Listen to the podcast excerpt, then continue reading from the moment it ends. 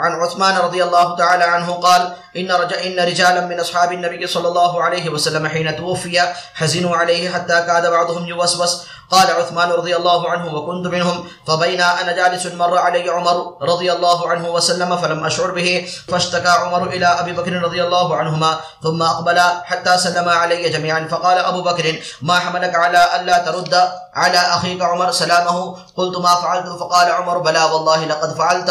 قال قلت والله ما شعرت أنك مررت ولا سلمت.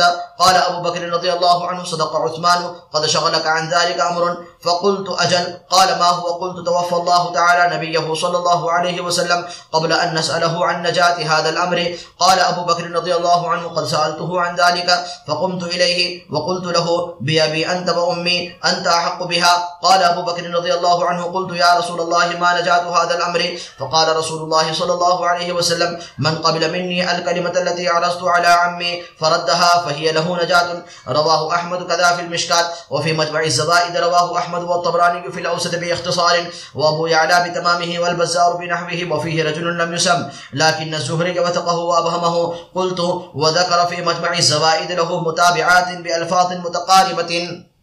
حضور اقدس صلی اللہ علیہ وسلم روحی فداہو کے وصال کے وقت، صحابہ کرام رضی اللہ عنہم اجمعین کو اس قدر سخت صدمہ تھا کہ بہت سے مختلف طور کے وساوس میں مبتلا ہو گئے۔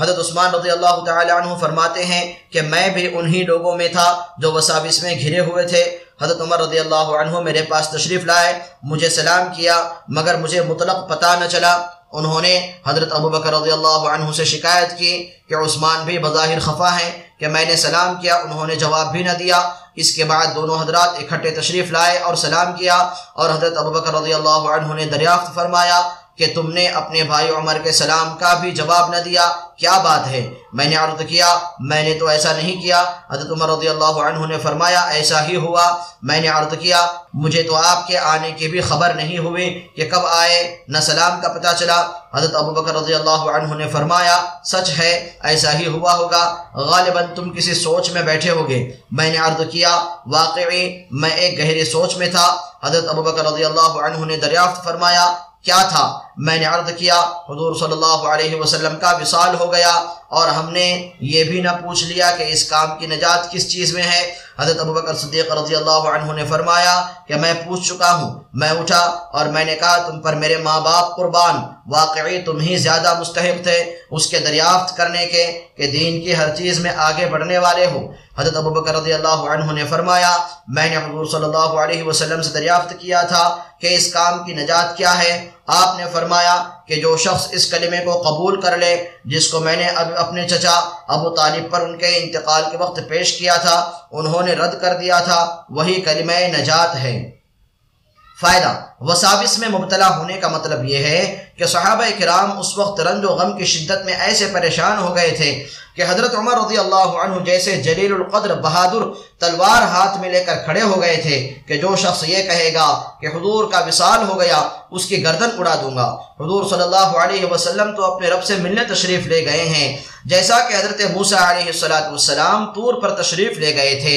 بعض صحابہ کرام رضی اللہ عنہم اجمعین کو یہ خیال پیدا ہو گیا تھا کہ دین اب ختم ہو چکا۔ بعض اس سوچ میں تھے کہ اب دین کے فروغ کی کوئی صورت نہیں ہو سکتی۔ بعض بالکل گم تھے کہ ان سے بولا ہی نہیں جاتا تھا۔ ایک ابو بکر صدیق رضی اللہ عنہ کا دم تھا جو حضور صلی اللہ علیہ وسلم کے ساتھ کمال عشق، کمال محبت کے باوجود اس وقت ثابت قدم اور جمے ہوئے قدم سے کھڑے تھے۔ انہوں نے للکار کر خطبہ پڑھا، جس میں وما محمد اللہ رسول والی آیت پڑھی، جس کا ترجمہ ہے کہ محمد صلی اللہ علیہ وسلم نیر رسول ہی تو ہیں۔ خدا تو نہیں ہے جسے موت آ ہی نہ سکے۔ پس کیا اگر وہ مر جائیں یا شہید ہو جائیں تو تم لوگ دین سے پھر جاؤ گے اور جو شخص دین سے پھر جائے گا وہ خدا کا تو کوئی نقصان نہیں کرے گا، اپنا ہی کچھ کھوے گا۔ مختصر طور پر اس قصے کو میں اپنی رسالہ حکایات صحابہ میں لکھ چکا ہوں۔ آگے جو ارشاد ہے کہ اس کام کی نجات کیا ہے، اس کے دو مطلب ہیں۔